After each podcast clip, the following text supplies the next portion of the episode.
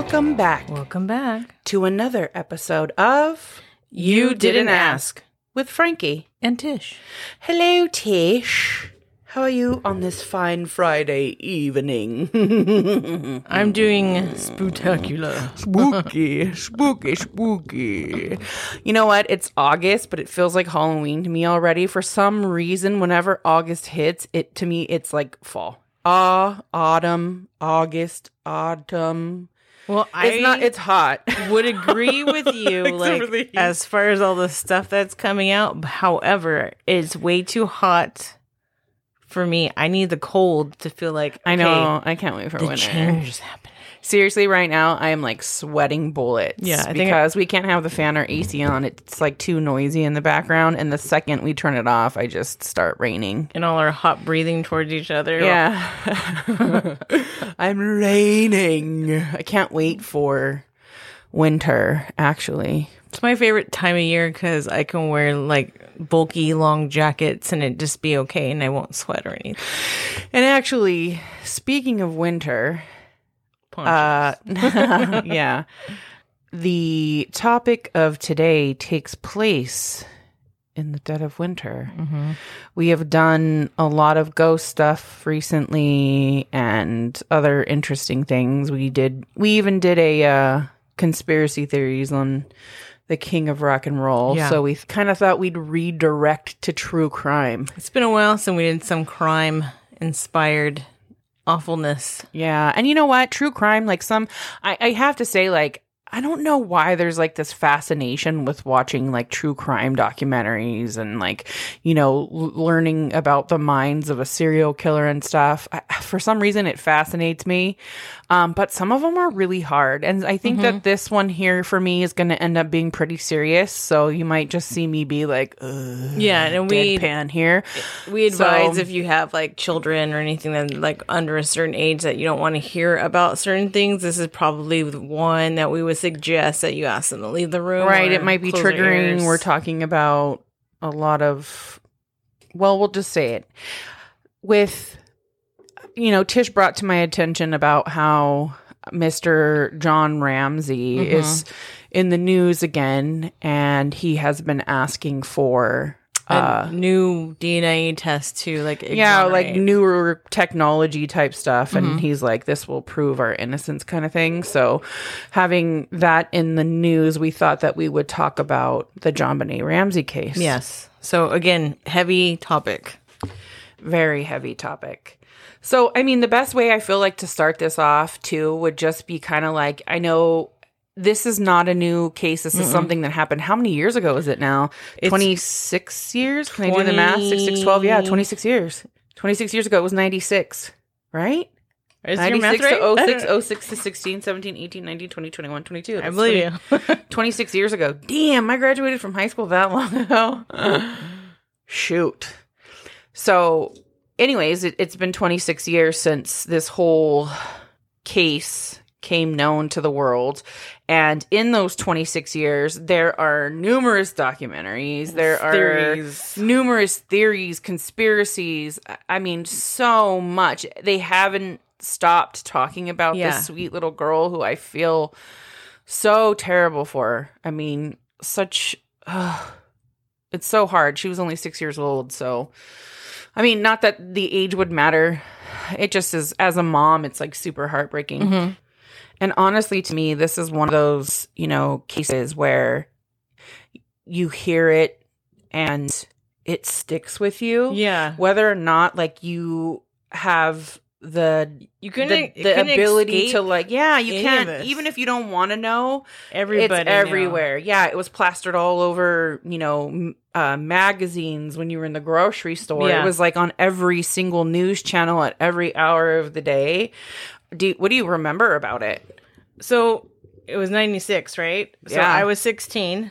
Um, and I just remember it being on the news. I remember everyone talking about it. I remember the images and it just being something that was ongoing. Like the first, like, really, I think, um, uh, event of my lifetime, besides, like, as far as like a, a case a murder case and all that kind of stuff where it was on the news and like we had all or you were at an age where you really understood and that kind of stuff. Yeah, because we may have lived during the time of like, you know, the zodiac, but that was like when we were too young to remember, and by the time you know, it kind of faded out. So I know what you mean. It was something that really impacted you. Yeah, and every single time some new piece of uh, like evidence or a theory or whatever popped up, everybody was like, "Oh my god!" Like, and it, it was just like this thing was taking twists and turns, and Yeah, I do remember that. I remember people flocking to it, and I remember stuff like coming up, like little by little, and it, the details didn't stick with me so, too well because I remember being so heartbroken about this poor little girl and the mm-hmm. possibility of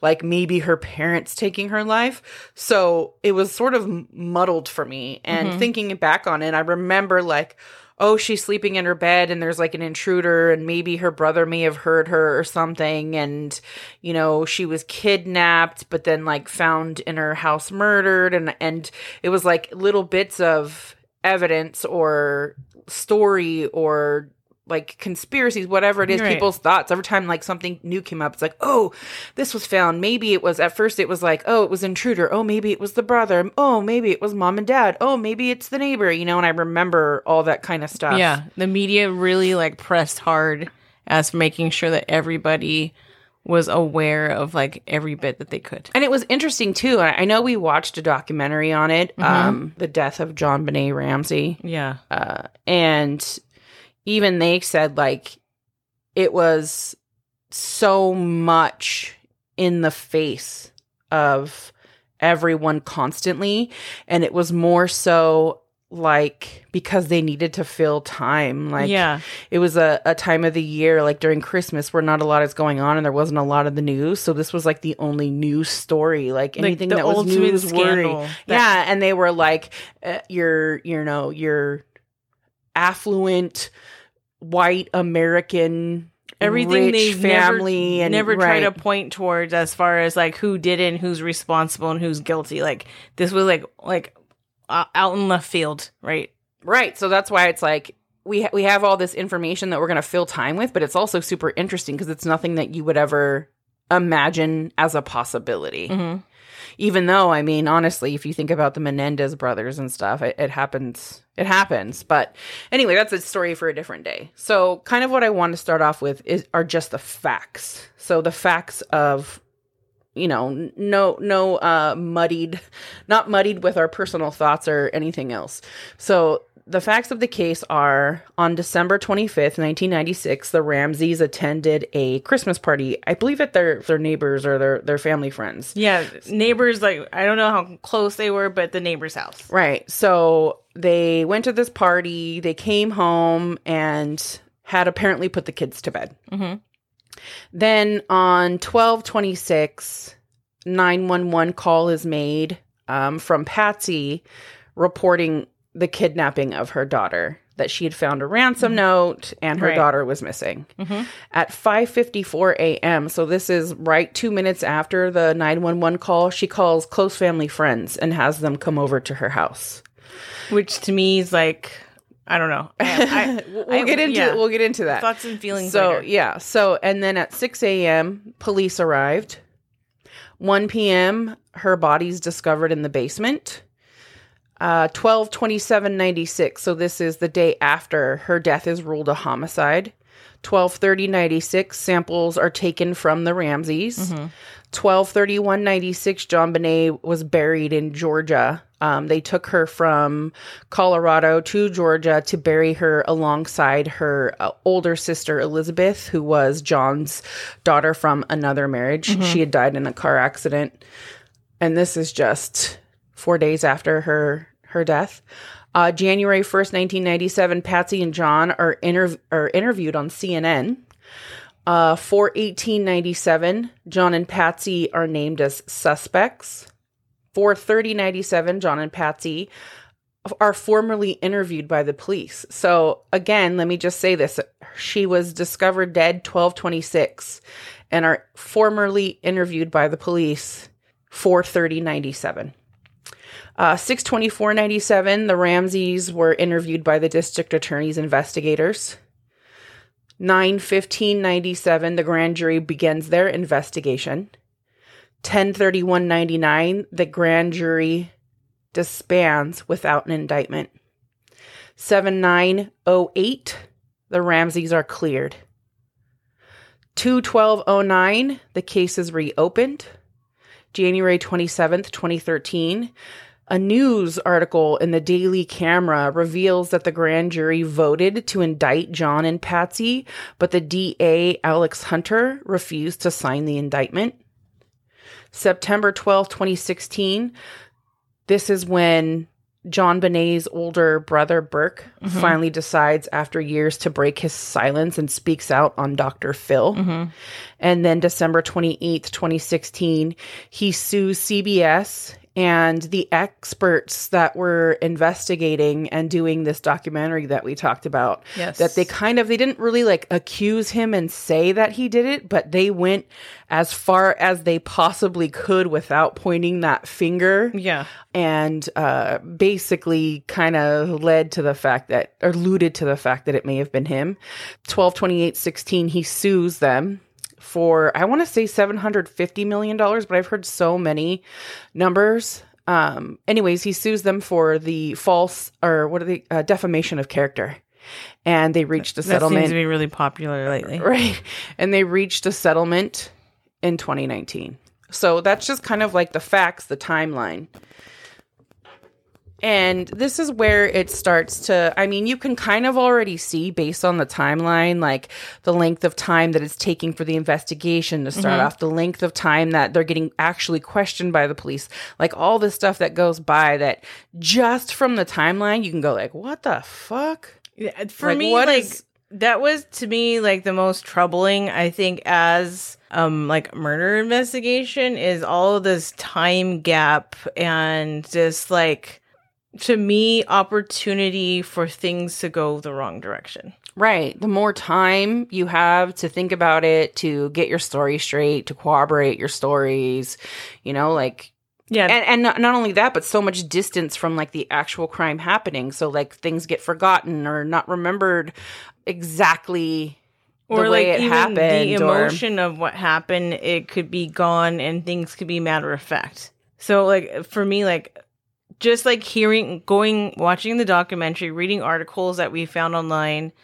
uh, all of it's really, really just aggravating. There is a ton of stuff. I mean, we went through a whole crap ton of stuff. So you could easily find it yourself if you were interested and wanted to kind of like review it, or if we forget to mention things too and you want to just like, you know, hit us up and say, hey, what about this? I mean, it, it's all very it's heavy. That's all I'll say. So now we break into the details of the case. So Patsy Ramsey makes this call on the 26th. She says that they're uh pack getting they're up early because they're getting ready to pack for this trip that they're going Yeah. on the day after Christmas or a couple days after so Christmas. I guess mom headed to sleep that night. Kid, dad stayed up with the kids, tucked them in, and Right. mom wakes up super early to make some coffee and, and- finds the finds a ransom note. this which- okay, this ransom note though, like it's a 3-page ransom note. Not only that, it's like spread out on like uh the spiral uh, s- staircase that's located uh, where I guess she would plan to be walking, but also it, it the the the location where they found it was peculiar. Right. Like if someone's going to leave a ransom note, I mean, in your house, I don't know, like on a staircase, I guess like if you would walk down the staircase and walk upon it or something, but it was like not the the regular like the main staircase in the house. It kind of felt like it was like in the kitchen area or something. it sort of oh, looked like the Drummond's house actually. And what it made me think is is like someone would have to uh, have known you to know that you actually use that type of staircase.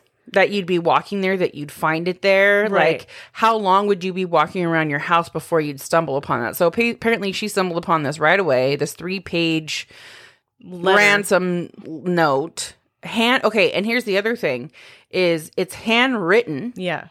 and it's handwritten on paper torn from a tablet that was in her office drawer and they also found on the tablet two like Well, it, they found practice, two pages for rough they, drafts. Right, yeah, found rough drafts. and they found like the pen. Everything had been put in back. Right, the pen that she used was the pen that was like in a basket underneath, like the telephone. I guess if they take notes when you make phone calls, I mean, we're going back in the day before, Mm-hmm. Yeah. you know, whatever. You actually took notes when She people didn't have called. a tablet. So yeah. so and then like Tish said, not only was it handwritten and all that stuff used from materials from the house, but then it was put away. yeah. It was put back where it belonged. So, you know, if if you're a criminal and you are going to be kidnapping someone, you're not going to write in the the house of where you're abducting someone a three page ransom note that's going to take you 20 minutes to write and then clean up after yourself and replace you know maybe clean up after yourself but you know what i mean? Like Yeah. replace all the objects You're and put them back where you got them from. Right You're it's like do- one of those things yeah And then when the investigators would actually actually tested, like the, those twenty minutes was a very accurate time that it took the each of them to actually physically write that in. So they were talking about this letter was written with no haste. They're dotting all the i's, they're crossing all the t's. Uh, they're using very careful language. Um, but another known fact about um, uh, Patsy was she had she's a journalism major. So some of these words that were being used in there, just seemed either- someone who was educated or and seeming to contradict or trying to set some kind of standard. Well, in the beginning, they said that they were trying to allude to the fact that this was a foreign faction, a small foreign faction. It actually said this in the letter, but then they were like, why would they put that in there? Because they want you to think that this is someone that's a foreigner, maybe not someone local, someone that has English as a second language. But when you go through the whole entire letter and read it from A to Z, you find out no, this was written by a very educated, English is your first language. I, I really recommend this documentary, you guys. It- It's totally worth watching. So, anyway, so she finds this letter she makes the 911 call speaks to the um the, The operator. operator, Yeah. and is super frantic like oh my god oh my god my daughter you know It- you have to hear the call yeah, and all of that sound like le- she sounds legit, Legit. You know, and she's she's reacting like someone who's in a panic. But then towards the end of the call, well this is the thing too is that one of the things that the experts say is if you're making a 911 call and you really are frantic and you're upset your child's missing someone's hurt your first gut reaction is to stay on the line begging for help or to stay on the line until help arrives because that's your like only connection to getting the assistance that you need you know and, uh, especially if you're me, frantic Too like I'm I'm a mom with two kids, and if there was a letter that I found saying that they took one of my children, and I'm on 911, I would be frantically trying to find my other child. I would be making sure that no one else is in the house. I would be I would even be looking. I would not be okay until someone came and arrived. I think I would be losing my shit. That's what I felt too when I was like listening to like how the timeline was. Mhm. Like if I found a letter and in this letter, this very long letter, it says over and over again, if you make any crooked moves, basically, we Mhm. are going to kill your kid. Yeah. So if you call the cops, if you tell a friend, if you go across the street, if you walk out your door, like whatever it is to any extreme, you do anything that we find fishy, we're going to kill your kid. And her first instinct was to do the opposite of that, which I found very interesting. And and not only that, but like Tish said, my first instinct, I feel if I had more than one child would be, well, first off, I see this letter, I would still look for my kid. Yeah. I would look through every room in the entire house, see if this was a mm-hmm. legit thing, if this mm-hmm. is some kind of prank or joke, Yep. come some kind of sick thing. They have so many people in and out of their house all the time. Like, what kind of sick thing is this? And especially because in the letter itself, it's very specific. It asks for one hundred eighteen thousand dollars, Yes. which these people are millionaires. And I feel like if you're going to kidnap their child, wouldn't you at least ask for a million dollars or, like some kind of off number? But one hundred eighteen thousand dollars is super specific. It is, and it just happened to be something that was really close to the bonus that he was supposed to be getting there. And I was thinking in my head, like as this documentary is playing, if they had to put up that money for whatever, for show, whatever, he was only willing to put up his bonus. And yeah like that's the other thing i thought too and even after all this i'm gonna jump a- ahead a little bit when they were like once they knew she she had passed and and they were like trying to find the person that killed their daughter they they put up a hundred thousand dollars as a reward Yeah. and i know that's a massive reward but when you are a millionaire and this is your child Yeah, like that seems like a drop in the bucket Yes. so anyways this this weird amount this very specific amount that was could be leaked to linked to the christmas bonus that he received which was actually a pretty hefty bonus is in this letter and so anyway she makes this call and she's frantic and she basically hangs up Yeah. on like- the operator like right. ends the call terminates the which call which is weird. It's like uh, like the conversation. The lady's still asking her questions, and like she's and she's even going gone. patsy patsy like and calm down and then she's just gone yeah But, but what she didn't realize, what Patsy didn't realize, is that she didn't actually hang up correctly. Yeah, she thought she had, and this is brilliant on the end of the 911 operator. If you mm-hmm. ask me, I, I, I'm assuming they're trained for this, but she realized that the call wasn't terminated. And you could kind of just, if you just listen to it for the first time and don't really listen in depth, all you kind of just hear is like, Yeah. like you don't really know. Like you can tell there's background noise going on,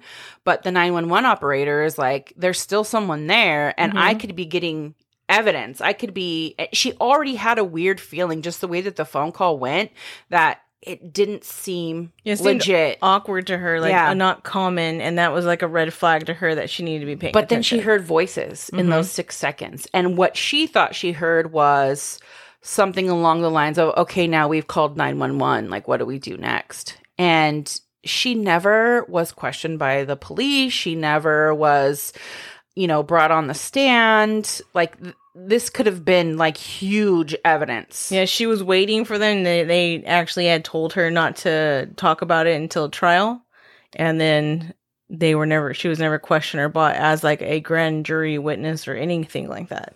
So the cool thing is these experts come in now. I mean, not now, probably within the last six years. And you know how technology has advanced so mm-hmm, much. Mm-hmm. And they were able to like really pinpoint the voices and stuff that's in that last six seconds of the call. Mm-hmm. And one of them, I can honestly tell you with great confidence, sounds like John Ramsey Yes, in I the very it's like um and he says something like we're not talking to you like like he's upset with someone Yeah. we're not speaking with you or we're Yeah. not talking to you something along those lines and then you can hear another voice that sounds like Patsy, and that's kind of like not totally clear. And it's something along the lines of, What have you done? Oh, Jesus.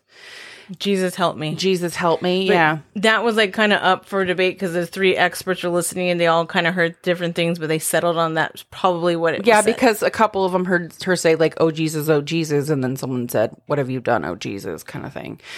And then the third one is what sounds like a child's voice Mhm. that says, "What did you find? yeah, what did you find? What did you find?"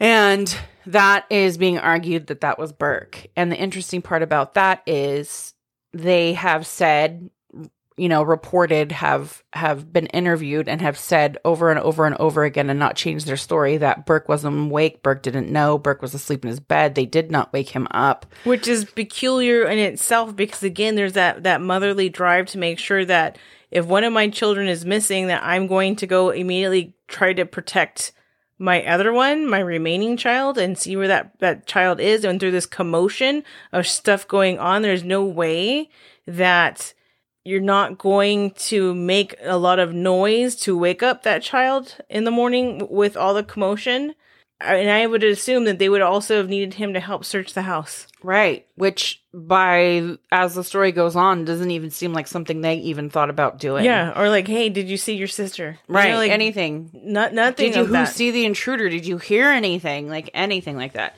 So then you know after she calls 911 she calls friends. Friends come over. This is and two they minutes sort of like after right two making minutes the 911 phone, call. she calls friends. So and and basically if your house is a crime scene and we don't know what kind of crime has taken mm-hmm, place, mm-hmm. whether it be a kidnapping, a homicide at this point, but your house is a crime scene. The last thing that you want to do is bring people into the crime scene to disturb it. Right. And that's what they did. So now everyone's walking around, touching things, picking stuff up, and totally disturbing the crime scene.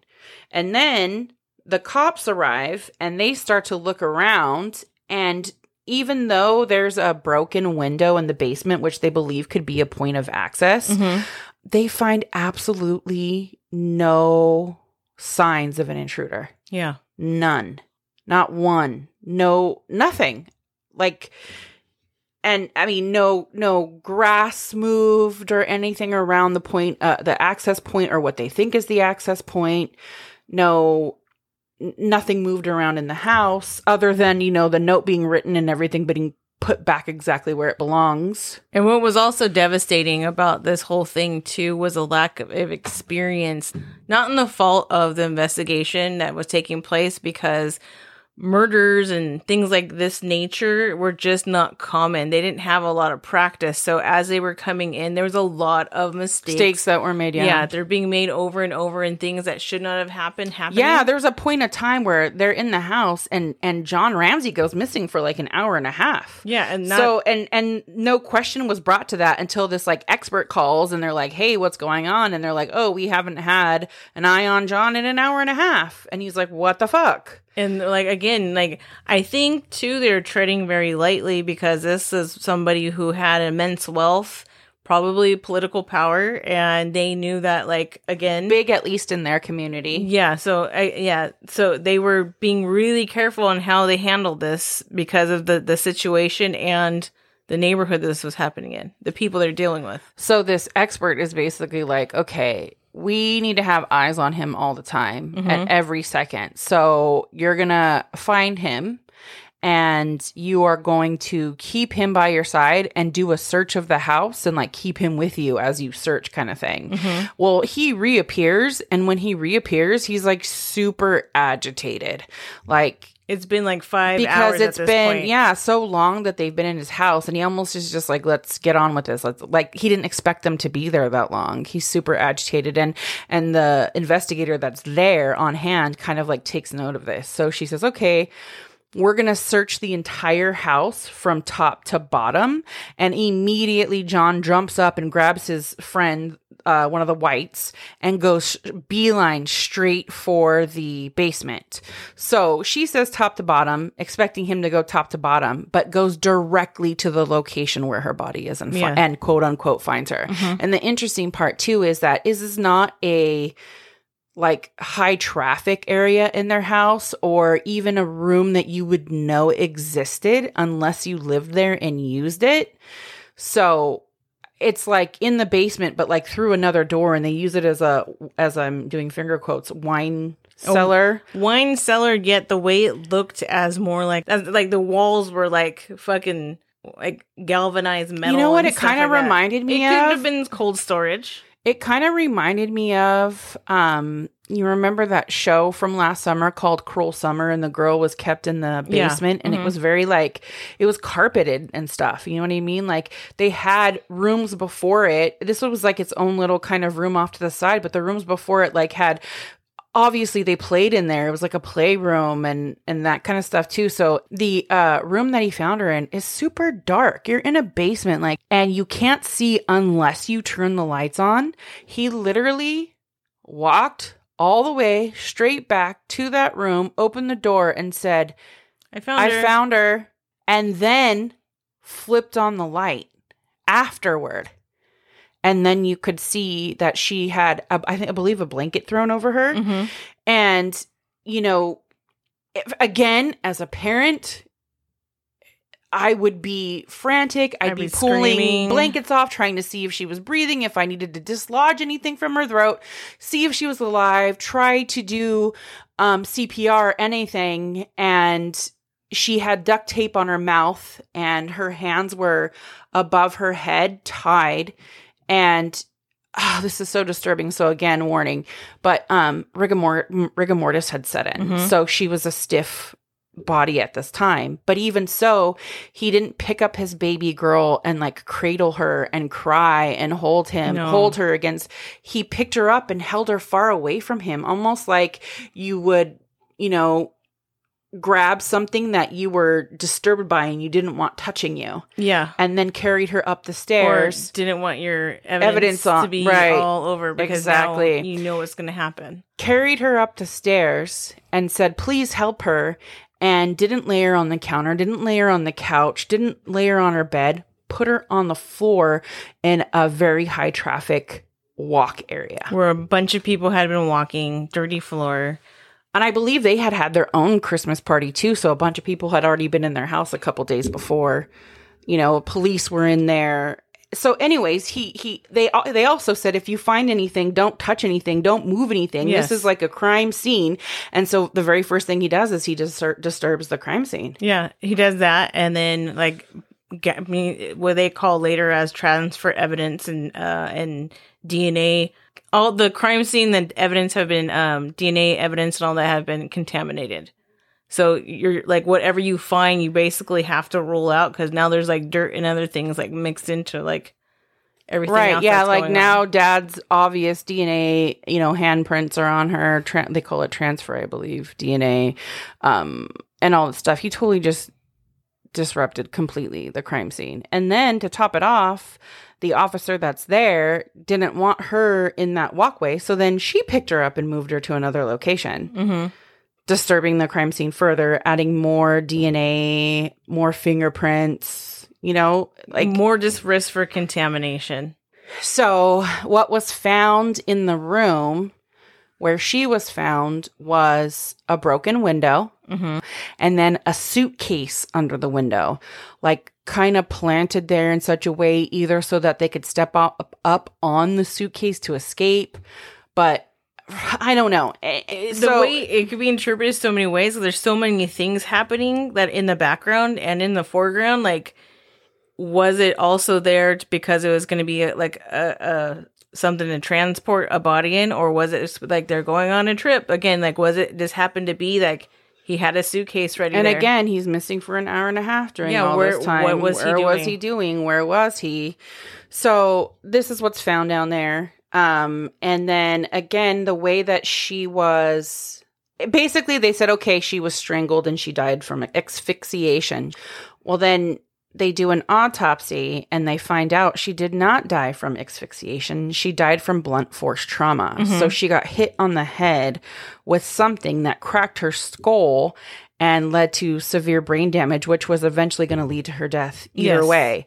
And then about an hour or so later, she was then tied up, tied up. cords. and they was strangled. Yes, it made it. Yeah, so she she did. Well, te- yeah, technically she died from the blunt force trauma, eh, but made But to they look made like it look she like- yeah. was strangled to death. and they tried to make it look like it was i don't know if we can say this but we'll just say an inappropriate um things happened where dna and stuff had been planted basically probably it's still really unclear on her bottoms we'll say that onto her her pajama bottoms and her undergarments so now and even even the the people that are kind of like messing the whole situation up forgive me for saying that but not messing it up but just really not having the expertise or the um, knowledge or not really knowing exactly how to handle the situation are still going what the double fuck? Mm-hmm. like all leads point to dad. Like we think you know that And honest- dad did this Honestly, up until m- maybe like towards the end of watching said documentary, and reading a bunch of research yeah, I 100% uh, was convinced for the longest time that dad was the person. I never believed him when I, like, back then, when I seen the interviews and the things that were coming out. Um, and like things like dad calling his plane and, like trying to get it ready, trying to leave, saying we are going on a trip, and like them having all this time um, from being like being suspects to being interviewed. Like it just seemed to me like it was being covered up. There was something peculiar happening that should not be happening in an investigation. Yeah, like you this. mentioned something too that I thought was really peculiar while he's in the house and the investigators or stuff are in the house he actually made two calls to pilots Mm-hmm. to get out like And- right like the, immediately this was right after his daughter was found dead he called his pilot and was like let's go kind of thing. to me, like, okay, I'm if I'm a police officer, regardless of like these are professionals who should know that in an investigation that you question everyone and you don't assume that anybody is telling the truth and you try to find out clues on your, yourself as much evidence as you possibly can regardless of the situation. You separate people out. I feel like who let him just walk off? Why weren't they being followed around the house? And like then that was like the hugest like blunder there- money it was that, but also like get, give. Let's give you a plan of exactly what we're going to do to give you time to do something around that. And I guess it, it could have been rookie mistakes, but at the same time, I don't feel like it was.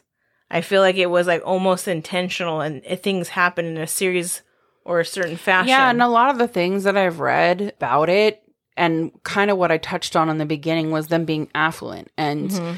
because they had so much money and because they were like this kind of picture perfect white American family, it was the last thing that anyone wanted to see were that that they could be involved in a crime of any kind right and especially of this caliber because it, So- went against the whole narrative of like people who commit crimes. or yeah, right. So it was kind of like we cannot indict them. We cannot arrest them. We cannot accuse them.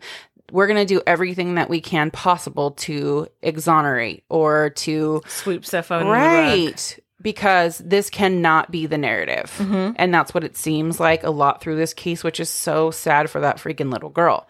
Well, the other thing is now you're thinking, okay, I mean, there's so much more. Trust me, there's so much more into depth, so many more details that we're not giving. Because if we did, this would probably be six episodes or more long. There's a lot. It's really heavy. So again, I suggest, I recommend if you want to know more to go online or to watch the documentary that we mentioned or several other documentaries. But at this point, you know, you have several suspects and the list starts getting narrowed down. Yeah. What, what I really liked about the documentary is like as they're um posting up piece by piece with like being very logical and analytical about it um it's like deductive reasoning. Like we we go from having like all these possibilities but as evidence is tested you're you're cutting things off you're cutting things off. And then it just narrows down just like frankie said to being the people in the house.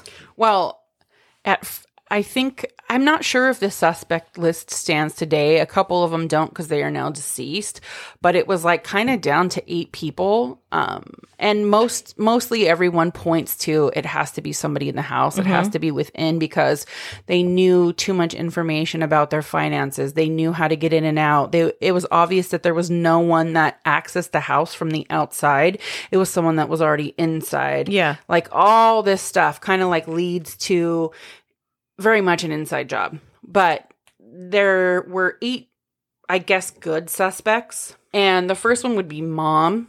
And it was kind of just like oh it was an accident. She probably snapped you know you know hit her for whatever reason.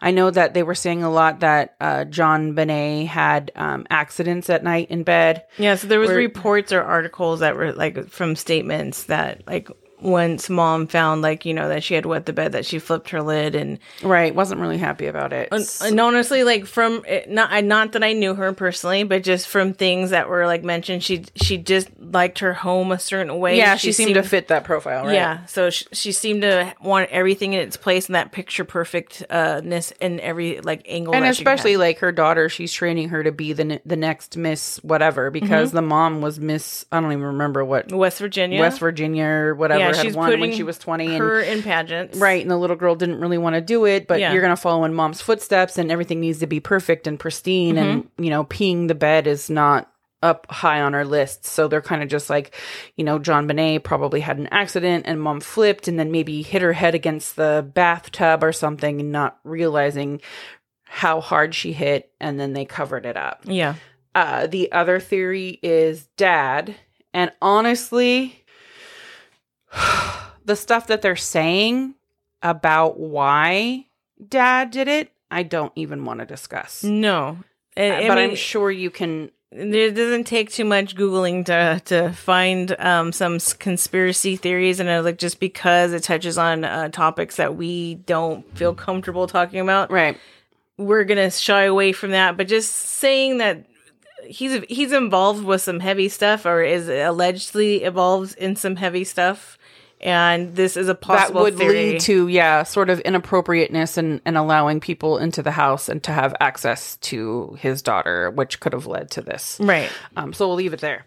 Uh, the other one is the brother. So as we go on in our research, and honestly, like watching him in interviews and stuff, um, he does a Dr. Phil interview. He does. Um, I can't even remember what else. He's he's been on TV, so I would recommend. But um, you can also see the uh, interviews done by the investigators initially when his sister's found, and then maybe a couple years later. Yeah. And he seems really, really, really off. Yes. And and there are also reports where he was extremely jealous of his sister.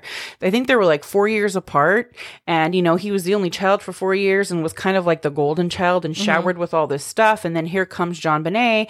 And then she's sort of like the apple of her mother's eye, you know, and her mom's trying to make a little, a little her and all this money and time and love and whatever else is being in, invested in He her. And he can't compete. yeah. right. So he uh, he really was jealous, and he did have a temper. Um, there were witnesses that said how he would fly off the handle with his sister and this kind of stuff, and how one time um, uh, there was an incident where I guess JonBenét's mom said that Burke had gone off because he was upset with her and hit her with a Golf uh, club. golf club. Mhm. So it wasn't unheard of that he would harm her or get angry with her or go off on her in some way. So now, as we get further into this, the interesting thing is they're thinking that maybe they didn't go home and go straight to bed, that they were up and having a good time and having a midnight snack. If you look on the um, uh, the evidence of the kitchen area, there's a bowl that has pineapple in it with milk. I guess she used to really like JonBenét liked her pineapple served in a bowl of milk. And but it doesn't have any of her DNA on it whatsoever, not on the spoon, not on the bowl or it anything. was a but it, bowl. it all has Burke's. Right. It has Yeah. Burke's DNA. There's also a cup of tea that, That has. Burke's DNA and mom's DNA on it.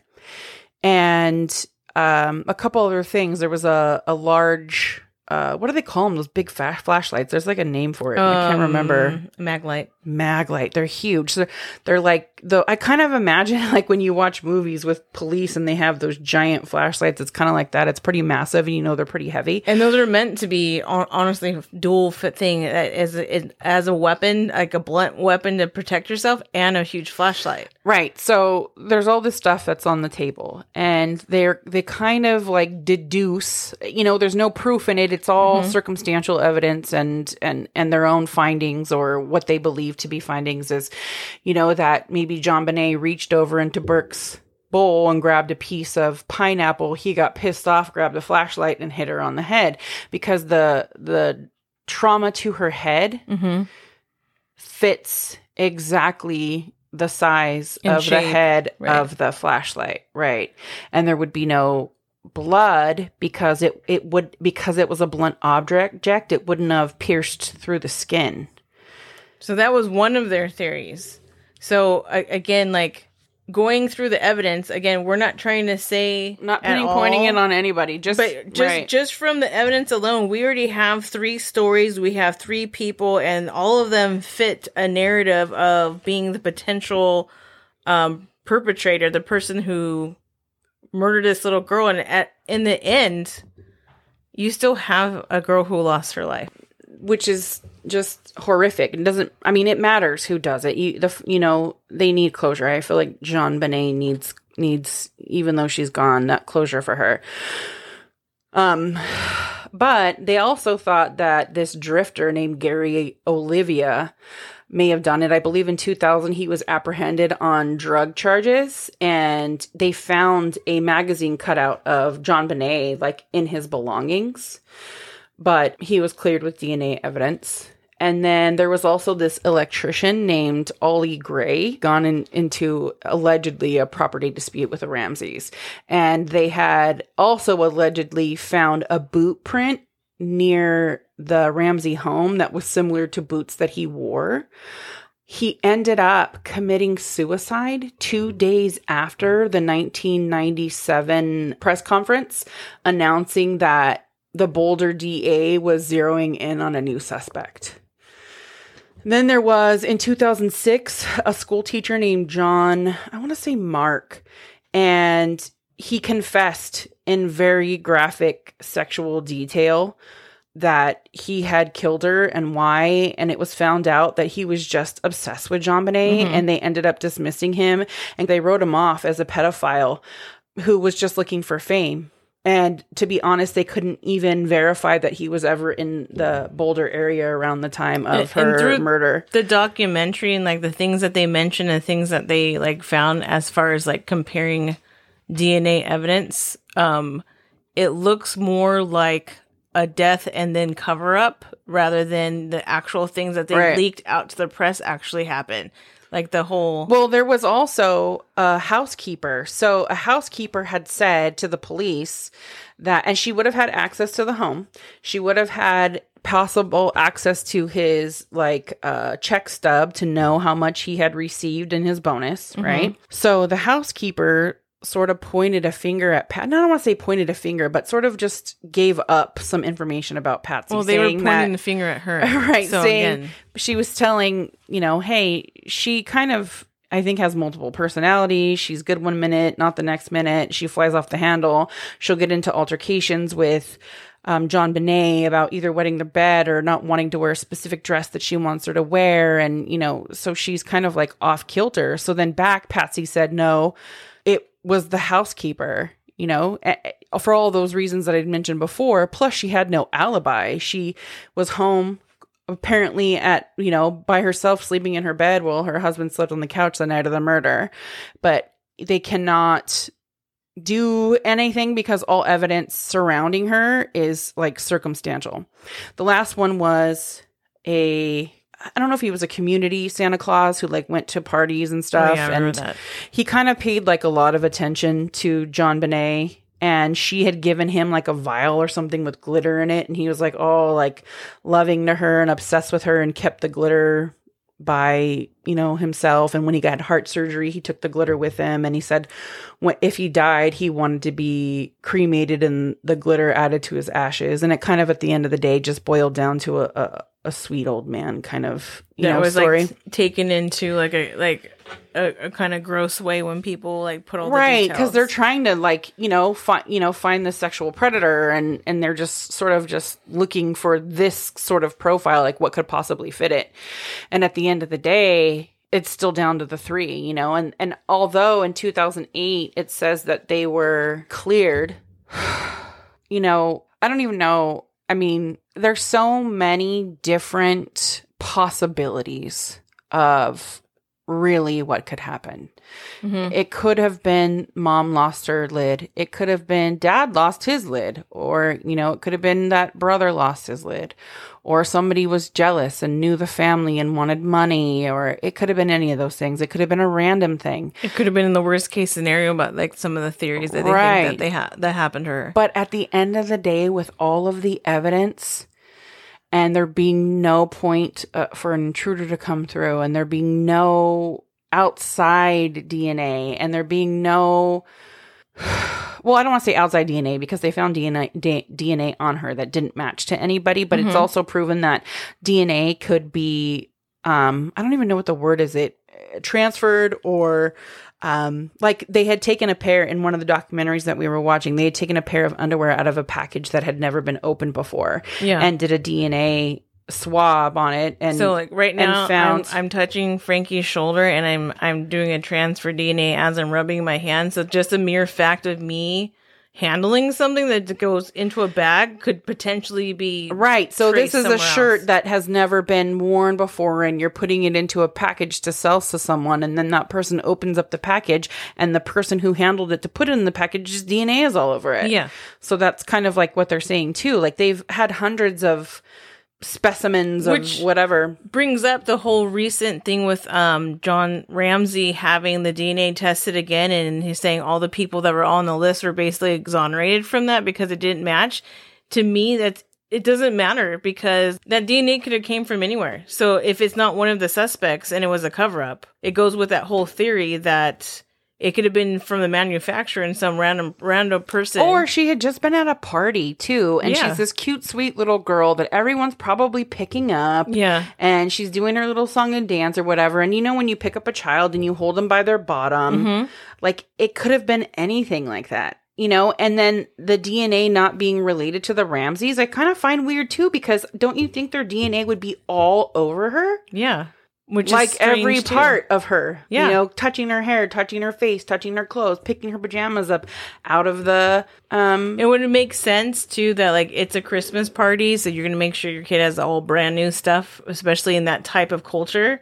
Everything's gonna be brand spanking new and like down to the underwear and everything. Like you need a new outfit for this party that we're going to, and here you go. And then the one person who happens to pick that up, but again, is like they didn't find anything else on that either. Even people that related to her. Right. And and in, and this is so horrible because I'm not going to say it's anyone exactly because honestly it could be anything and Mm-hmm. we don't have hard evidence. We don't have proof beyond the shadow Right. of a doubt for sure. So who who am I to to, you know, say who really that I think it is, but there's a lot of evidence and a lot of research and a lot of documentaries and everything out and when you pick all the pieces out and you put it together it kind of does point to someone in the house Mm-hmm. and them all working to cover it up Yeah, definitely. Mom and dad had a, like a huge, huge part hand in covering yeah. it up And to there was a lot of excess. There was a lot of unnecessary the binding of the arms and and things to The- and the setting up the sets to make it look like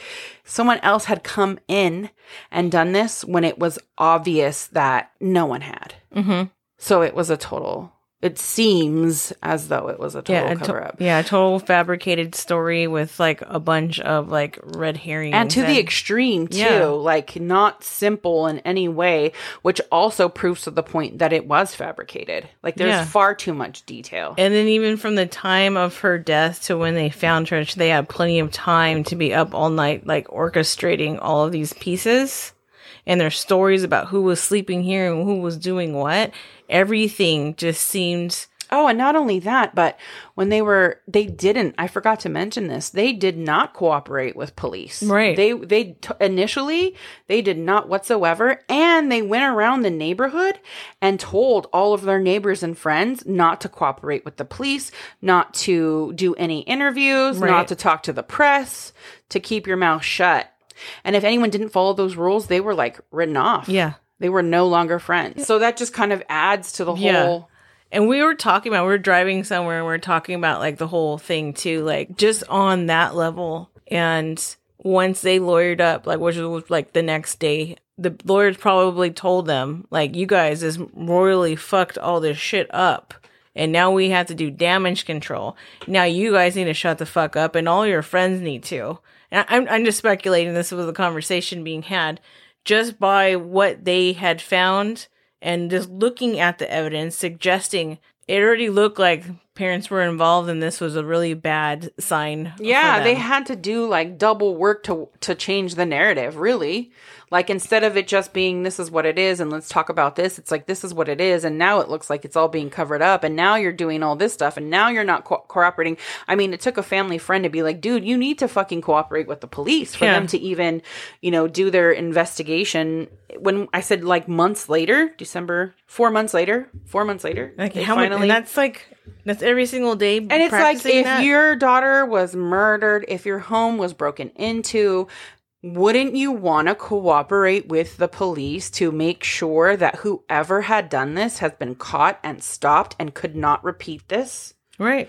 or to get that closure for you. Yeah, the whole neighborhood and like the whole like area on the news, they were like suggesting that there was someone out there. So now you have your whole community at arms because you want to make up this story. And like, and how fucked up is that? When like I'm I'm in the assumption that is within the household and that is made up as well. Like your friends need to be quiet, and now you guys all have to worry. Like the everybody's like shutting down, doesn't want to talk about it. Yeah, even today, or uh, at least in the last six years, when people would be questioned or asked if they could be questioned, everyone was like, "I don't want any involvement in this." And this was like 20 years later. I don't, I don't want to say anything. I don't want to be a part of this. I don't want to be questioned. We don't talk about this. Mm-hmm. You know, like it's done. What's done is done. And it- just like Tish said, at the end of the day, we still have a little girl that that's gone. You she know, paid the price for like someone just wanting that picture perfect life and wanted to you know well she honestly she, she just she just paid the price for everything like she was like the scapegoat and the one that was being exploited through this whole process i guess is a way of putting it That poor sweet baby. So all I can say is that I pray for her peace. I hope that she can Mhm. rest in peace. Mhm. I hope that the truth comes out about her death and i don't think we'll ever get the one I don't think we will either. Um, but we can only hope that there's some closure for JonBenét Ramsey. And I- would suggest all of you guys who are interested in this case, like check out the documentary, obviously. But There's like, tons of documentaries. yeah. start watching videos and stuff like and like gain it just through another lens because again in the beginning when i seen it like i you know i had my opinions of what happened but after further details and more things that i just didn't know the public didn't know i feel like um it really opens it up as for like there's just different possibilities and none of them are good and none of them are comfortable and they'll end with her being gone. yeah So, guys, I know this was a heavy topic. True crime usually is. But thanks for uh, sticking around to hear this one if you did. And if Mhm. you didn't, we totally understand. And uh, hopefully, we will have a more lighthearted episode next Well, week. what we have for you that's coming up is actually pretty spectacular. yeah, we do So- have some fun stuff coming up. So this is like the down before the extreme up. this is like the the eye. I don't know what I'm Before say, the storm? the calm before the storm. But Yeah. this is not calm. This is like the I don't know the the whip on the tornado, and then it goes away after that. so thank you guys for all of your support. Thank you for all of your downloads and listens. Yes. this has been an amazing year for us, and we hope to continue on for many more. Uh, if Our you- achievements are your achievements. if you'll please pass the word along, Mm-hmm. share our podcast with your friends, follow us on TikTok, Instagram, Facebook, YouTube, all that good stuff. Donate to our I Fund Women campaign or buy us a potion on Buy Me a Coffee. Visit our website, If- do all the fun stuff. if you happen to get one of our QR codes from us too, don't forget to um, post that somewhere cool and give us a picture and share that on social media. Thank you to, I think, Marissa. I hope I'm pronouncing her name right, who already did. We appreciate it. And we will talk at you next week. And remember, if you're going to be paranormally active, Always use protection. bye.